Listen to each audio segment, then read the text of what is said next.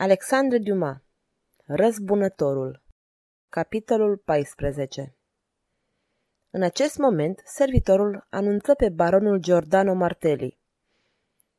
Și el era, ca și Luis de Franchi, un tânăr corsican din provincia Sartenei. Servea în regimentul 11, unde ajunsese capitan la 23 de ani. Se înțelege că era îmbrăcat civil.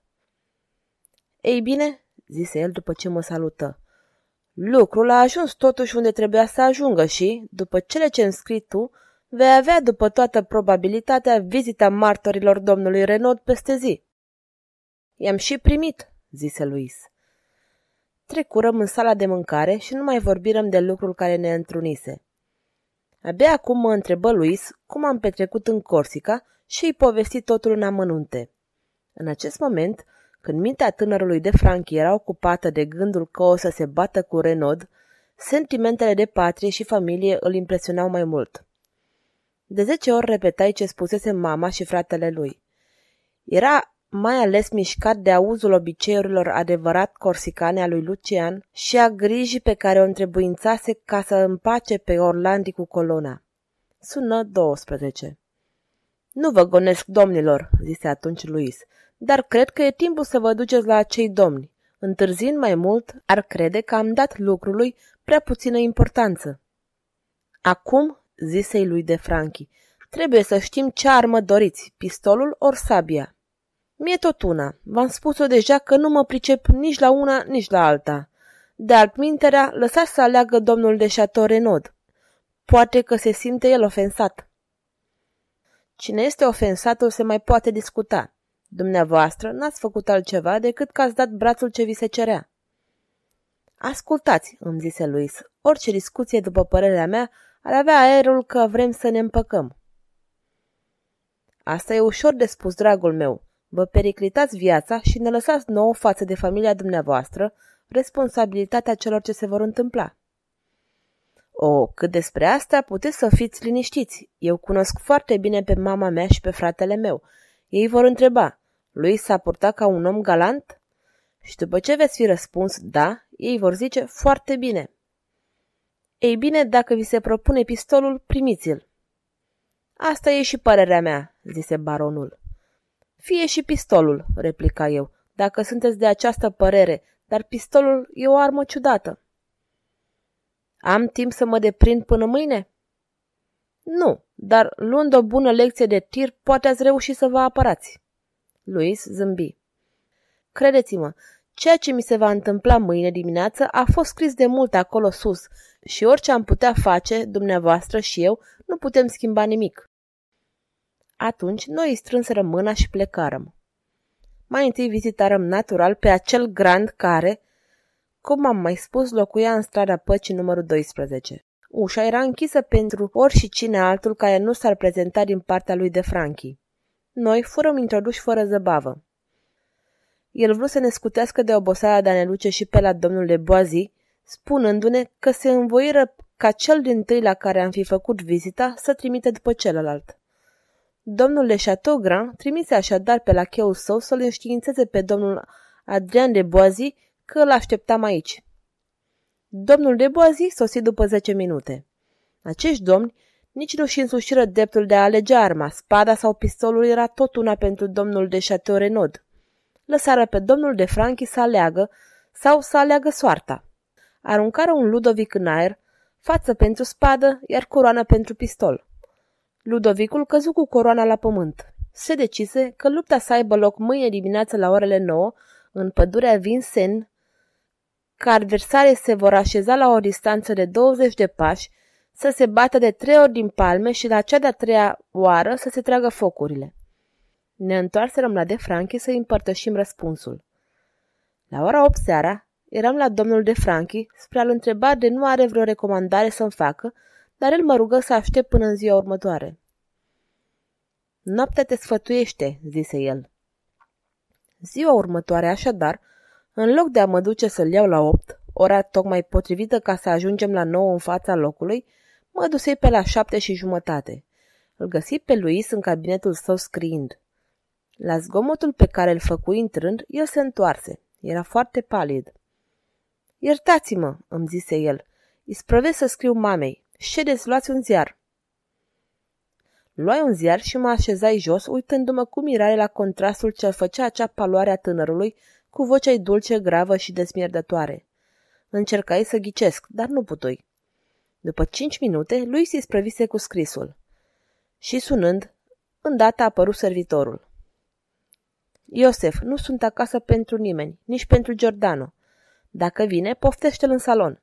Doresc să nu fiu întrerupt timp de zece minute în întreținerea mea cu domnul. Servitorul închise ușa. Iată, iubite domnule Alexandru, Giordano e corsican și are idei corsicane. Așadar, nu pot să mă încred în trânsul despre ceea ce doresc acum. Îl voi ruga să tacă și atâta tot. Cât despre dumneavoastră, trebuie să-mi făgăduiți că veți îndeplini punct cu punct instrucțiunile mele. Bucuros, oare nu e asta datoria unui martor? Asta e o datorie cu atât mai reală ca ați putea împiedica îndeplinind o, o a doua nenorocire în familie. O a doua nenorocire? întrebai mirat. Uitați-vă, îmi zise el. Citiți ce scriu mamei mele. Luai scrisoarea din mâinile lui de Franchi și citi cu o uimire crescândă. Dragă mamă, dacă nu te știi totodată tare ca o spartană și supusă ca o creștină, aș întrebuința toate mijloacele posibile pentru a te pregăti la evenimentul înspăimântător care te va izbi. Când vei primi această scrisoare, nu vei mai avea decât un singur fiu. Lucian, fratele meu, va ști să-și iubească mama pentru doi. Alalteri, am fost atins de o febră cerebrală. Am dat prea puțină atenție primelor simptome. Doctorul a sosit prea târziu. Bună mea mamă, nu mai am nicio speranță, afară dacă se întâmplă vreo minune. Și ce drept am eu să aștept o astfel de minune din partea lui Dumnezeu. Îți scriu într-un moment lucid. Dacă mor, această scrisoare va fi pusă la poștă un sfert de oră după moartea mea, căci în egoismul iubirii mele către tine Vreau să știi că am murit nepărându-mi rău de altceva pe lumea întreagă decât de duioșia ta și a fratelui meu. Adio, mamă! Nu plânge, numai sufletul meu te iubea și nu trupul, și oriunde ar merge sufletul meu va continua să te iubească. Adio, Lucian! Nu părăsi niciodată pe mama noastră și gândește-te că nu te mai are decât pe tine, fiul tău, fratele tău, Luis de Franchi. După ce citi aceste rânduri, mă întoarsei către dânsul.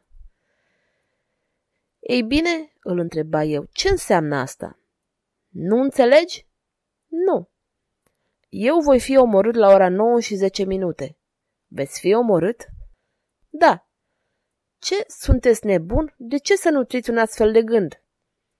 Nu sunt nici nebun, nici nu nutresc gânduri himere. Dragul meu amic, eu am fost înștiințat de aceasta. asta e totul. Înștiințat? De cine? Fratele meu nu v-a povestit că bărbații în familia noastră se bucură de un privilegiu deosebit? Ba da, răspunsei tremurând fără să vreau. El mi-a vorbit de niște apariții. Tocmai. Ei bine, tatăl meu mi-a apărut astă noapte. De aceea eram atât de palid când ați intrat. Vederea morților face pe cei în viață să devină palizi. Mă uitai la dânsul cu mirare, nu fără a resimți totodată și o oarecare frică. Spuneți că l-ați văzut astă noapte pe tatăl dumneavoastră? Da. Și v-a vorbit? Mi-a anunțat moartea mea. Aș, o fi fost vreun vis teribil, spuse eu. De unde? E o teribilă realitate. Dormeați? Nu, vegheam. Poate nu credeți că un tată mort poate să viziteze pe fiul său. Aplecai capul, căci în fundul inimii mele și eu credeam în această posibilitate. Și cum s-a petrecut asta? întreba eu. Ah, doamne, într-un mod foarte simplu și natural. Citeam, așteptându-l pe tata, căci știam că, de sunt în pericol, îmi va apărea. La ora 12, lampa se stinse singură, ușa se deschise încetișor și mi-a părut părintele meu. Și cum? întrebai din nou ca și când ar fi fost în viață, îmbrăcat în haina pe care o purta de obicei. Numai era cam palid și ochii erau fără căutătură. Vai, Dumnezeule! Atunci s-a oprit încetinel în fața patului meu. Eu m-am sculat, rezimându-mă în coate. Fii binevenit, tată, îi zisei. El se apropie mai mult, mă privi drept în ochi și mi se părea că acești ochi atoni se animau de sentimente părintești. Continuați, e ceva teribil. Atunci buzele îi se mișcară și, cu toate că vorbirea lui nu producea niciun sunet, le auzeam înăuntrul meu clare tremurătoare ca un ecou. Și ce v-a spus? El mi-a spus, gândește-te la Dumnezeu, fiul meu. Cum, o să fiu omorât în duel? întreba eu. Văzui atunci lacrimi curgând din ochii lui nelucitori pe obrajii lui galben ca ceara. Și la câte ceasuri? întrebai. El arătă cu degetul pe ceasornic. Urmai direcțiunea indicată. Ceasul arăta 9 și 10 minute. Bine, tată, îi răspunsei, fie după voia lui Dumnezeu. Părăsesc pe mama, e adevărat, dar vin spre tine. Atunci, un palid surâs se arăta pe buzele lui și, făcându-mi un semn de adio, se îndepărtă. Ușa se deschise singură înaintea lui. Dispăru și ușa se închise.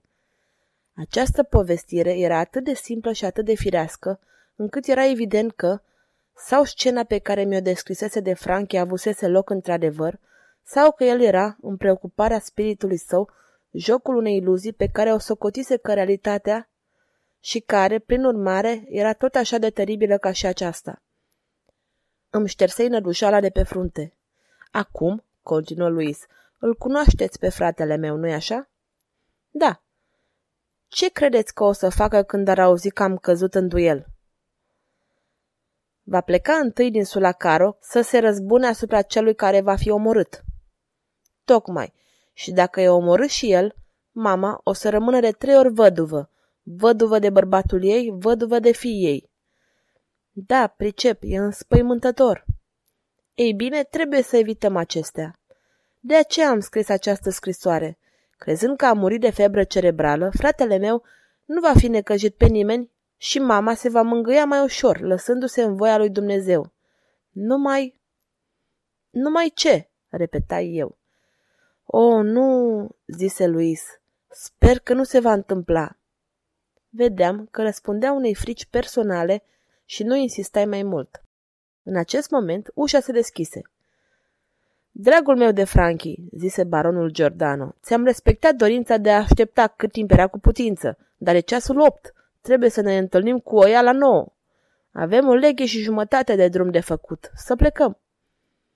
Eu sunt gata, prea iubitul meu prieten, îi zise Luis. Intră. Am spus deja domnului ce vreau să-i spun. Și îmi făcu un semn cu degetul să tac.